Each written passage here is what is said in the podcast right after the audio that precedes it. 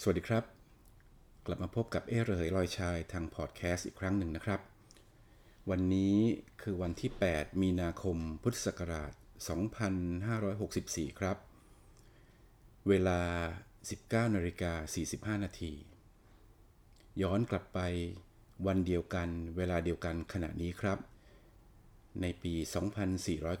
2497 ที่บ้านศิลปะบรรเลง บ้านเลขที่ 135 ถนนบริพัตร คุณครูหลวงประดิษฐ์ไพเราะสอนศิลปะบรรเลงท่านได้จากเราไปในขณะนี้ นับถึงวันนี้คือ 67 ปีแล้วครับ ผมขอช่วงเวลาสักเล็กน้อย เพื่อเป็นการรำลึกถึงท่านก่อนที่เราจะคุยอะไรกันต่อไปในวันนี้ครับ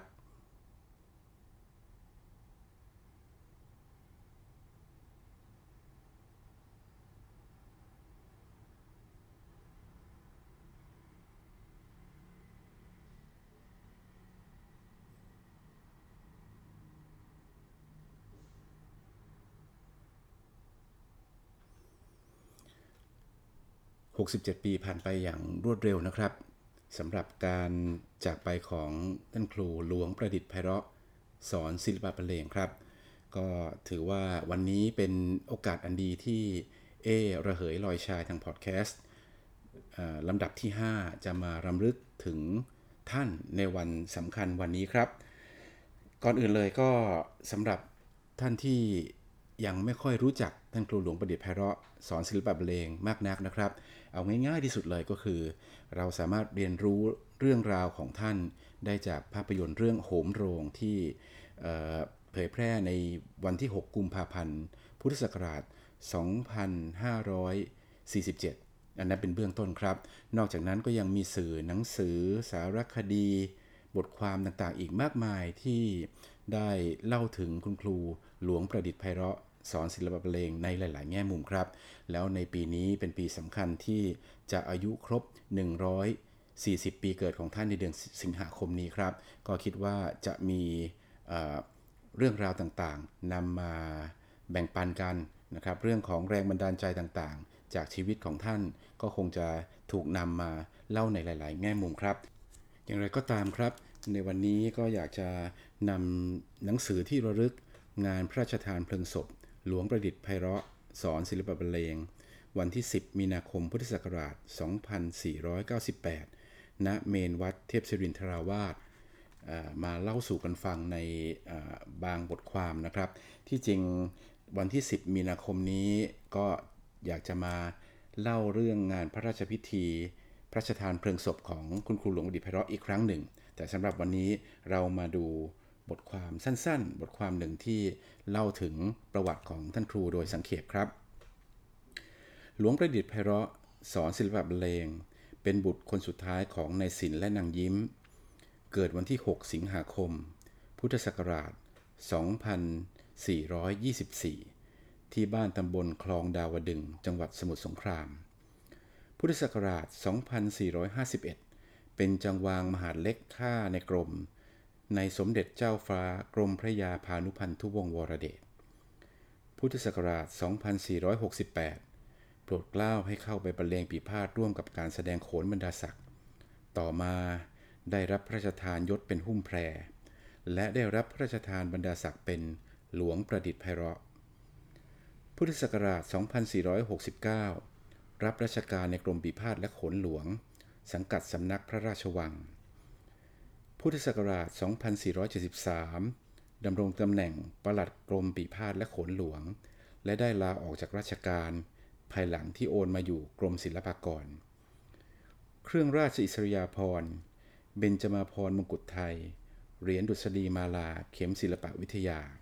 ท่านสมรสกับนางโชตประดิษฐ์ไพเราะ และนางฟูศิลปะบรรเลง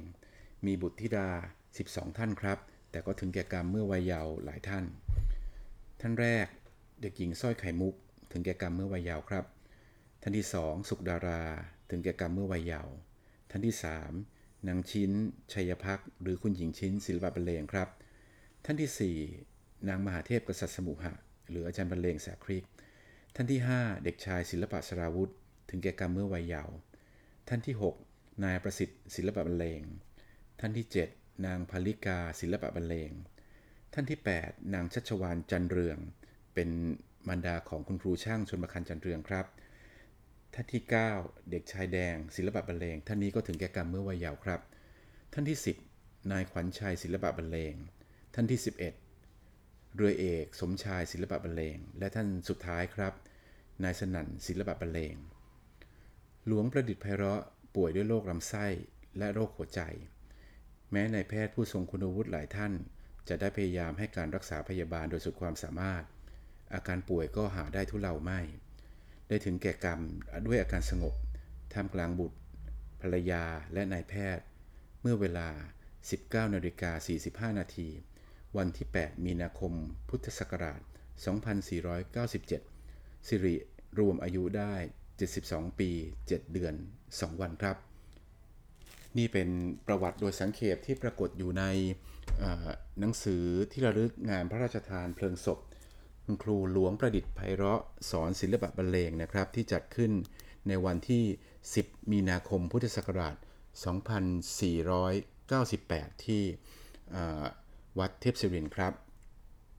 ทีนี้ผมไปค้นเรื่องของเอกสารต่างๆ ก็ไปเจอไดอารี่เล่มหนึ่งของคุณยายโชติศิลปะบรรเลงครับ ซึ่งท่านก็เป็นภรรยาของคุณครูหลวงประดิษฐ์ไพเราะ เป็นไดอารี่เล่มเล็กๆครับ เล่มสีแดงๆ ซึ่งได้บันทึกเรื่องราวที่น่าสนใจไว้หลายเรื่องเลยทีเดียว แต่เรื่องที่จะนำมาเล่าให้ฟังวันนี้ คงเป็นเรื่องที่เกี่ยวข้องกับอาการป่วยของคุณครู หลวงประดิษฐ์ไพเราะที่ได้เริ่มเข้ามานะครับ ที่ทำให้อาการของท่านสุดลงจนถึงแก่กรรมในวันนี้เมื่อ 67 ปีที่แล้ว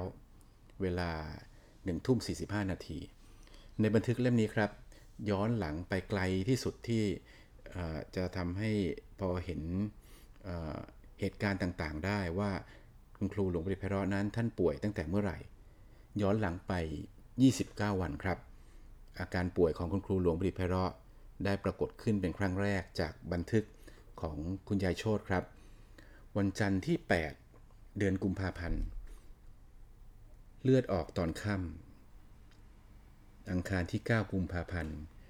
หมอมาฉีดยาให้สองเข็ม ให้ยากิน วันพุธที่ 10 กุมภาพันธ์ หมอมาฉีดยาสองเข็ม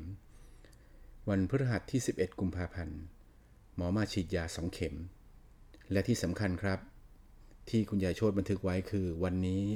คุณครูหลวงประดิษฐ์ไพเราะได้ไปทำหน้าที่ประกอบพิธีไหว้ครูไปอ่านองค์การให้กับทหารอากาศครับที่ดอนเมือง เป็นกองดุริยางกองดุริยางฐานอากาศ ซึ่งตอนนั้นเนี่ย ลูกศิษย์คนสำคัญของท่านคือ คุณครูทองต่อกลีบชื่น หรือคุณครูองค์การกลีบชื่นนั้น ท่านได้ทำงานอยู่ที่นั่น ท่านได้บอกกับลูกศิษย์ลูกหาของท่านไว้ทั่วไปเป็นที่รู้ทั่วไปนะครับว่า ถ้าท่านยังมีชีวิตอยู่ ถ้าลูกศิษย์ของท่านจะประกอบพิธีไหว้ครู ไม่ว่าจะใกล้ๆที่ใดอย่างไรก็ตามครูหลวงดิเพระจะไปประกอบพิธีให้ครับ และครั้งนี้ก็เช่นเดียวกันที่ครูหลวงดิเพระได้ไปประกอบพิธีให้ที่กองดุริยางทหารอากาศถึงดอนเมืองเลยทีเดียว ทั้งๆทที่เราเห็นแล้วว่าท่านเริ่มมีเลือดออกตั้งแต่วันที่ 8 กุมภาพันธ์ คือก่อนหน้านี้ 3 วัน รวมถึงมีการฉีดยาแล้วด้วย ในสมัยนั้นครับย้อนไป 67 ปีการเดินทางจากบ้านบาทถนนบริพัตร ไปยังดอนเมืองนั้นไม่ใช่เรื่องง่ายครับ เรื่องของถนนหนทางที่ไม่สะดวกมาก ๆ มีเรื่องของความครุขระความไม่สะดวกใดๆก็ตามรวมถึงรถยนต์ที่ไปด้วย มันก็ไม่ได้สะดวกสำหรับคนที่อายุ 72 ปี และมีอาการป่วยเช่นนั้นครับ หลังจากกลับจากที่การไปทำหน้าที่เป็นอ่านองค์การที่กองดุริยางกองดุริยางฐานอากาศแล้วเมื่อกลับมา อาการป่วยของคุณครูหลวงบริเพราะก็ยังดำเนินต่อไปครับ วันศุกร์ที่ 12 กุมภาพันธ์ หมอมาฉีดยา 2 เข็ม วันอังคารที่ 16 กุมภาพันธ์ วันนี้ไปฉีดยายังไม่หยุดทุ่ง ทุ่งในที่นี้หมายถึงการขับถ่ายนะครับ เรื่องของการถ่ายนั่นเอง แปลว่าท่านยังมีอาการท้องร่วงอยู่ พุธที่ 17 กุมภาพันธ์ หมอมาเย็นให้ยากินสี่หน พฤหัสที่ 18 หมอมาประจำสุกที่ 19 กุมภาพันธ์ หมอมาเช้า มาเย็น เสาร์ที่ 20 หมอมาเช้า หมอมาเย็นเช่นเดียวกัน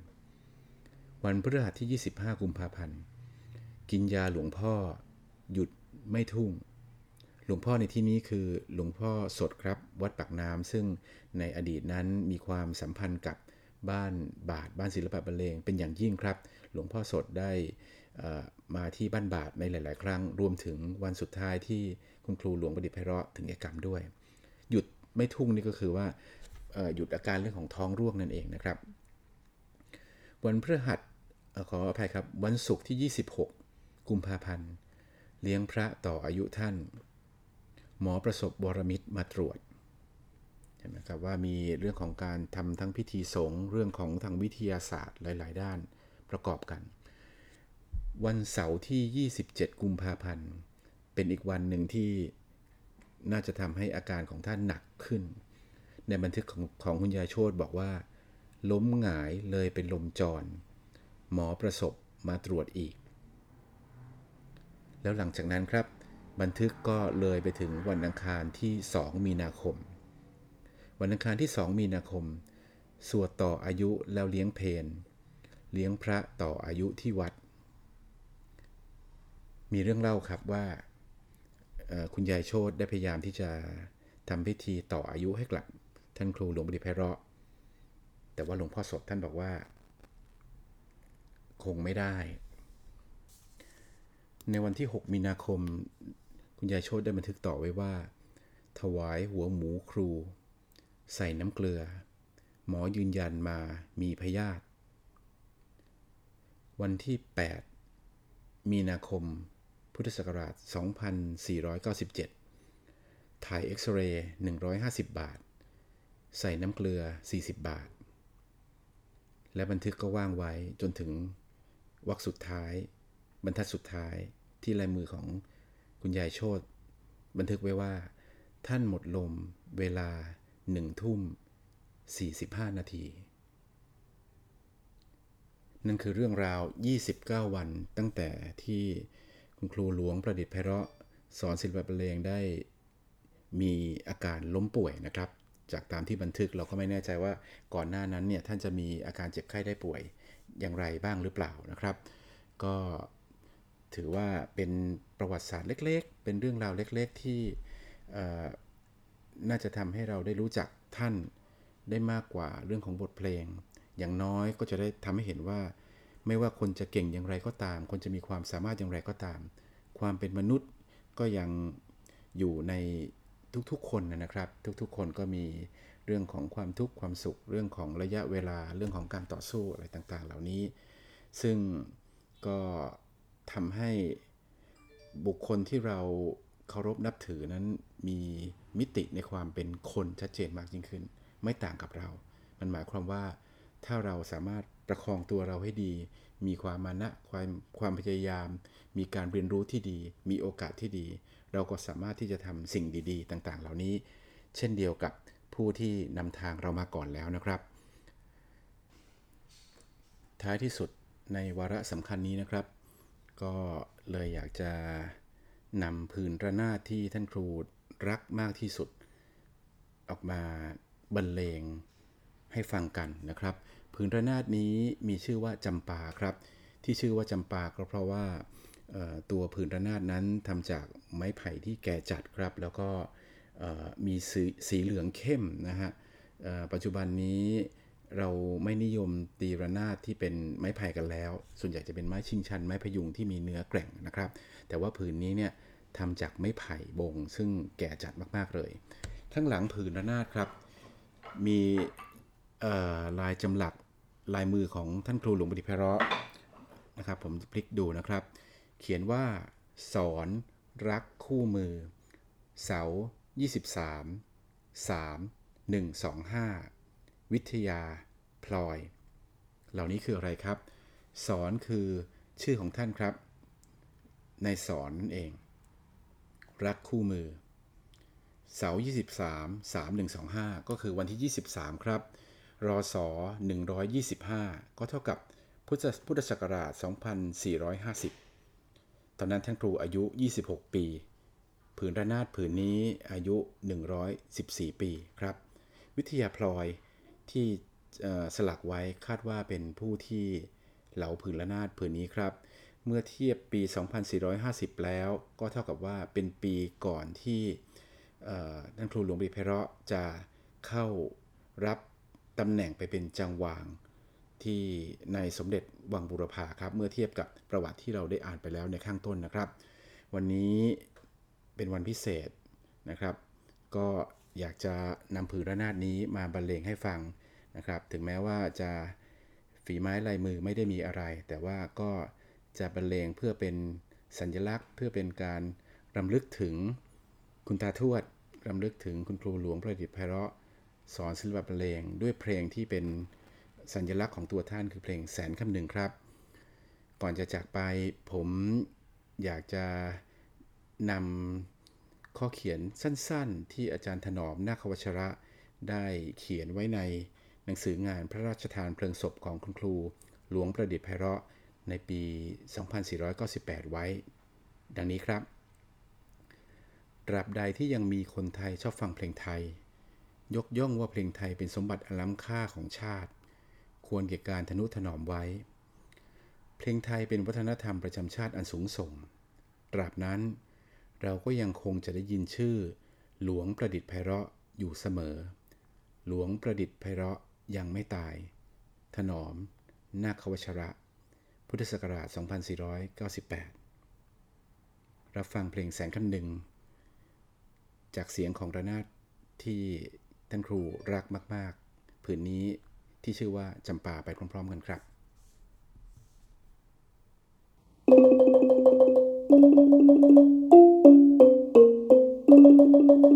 Thank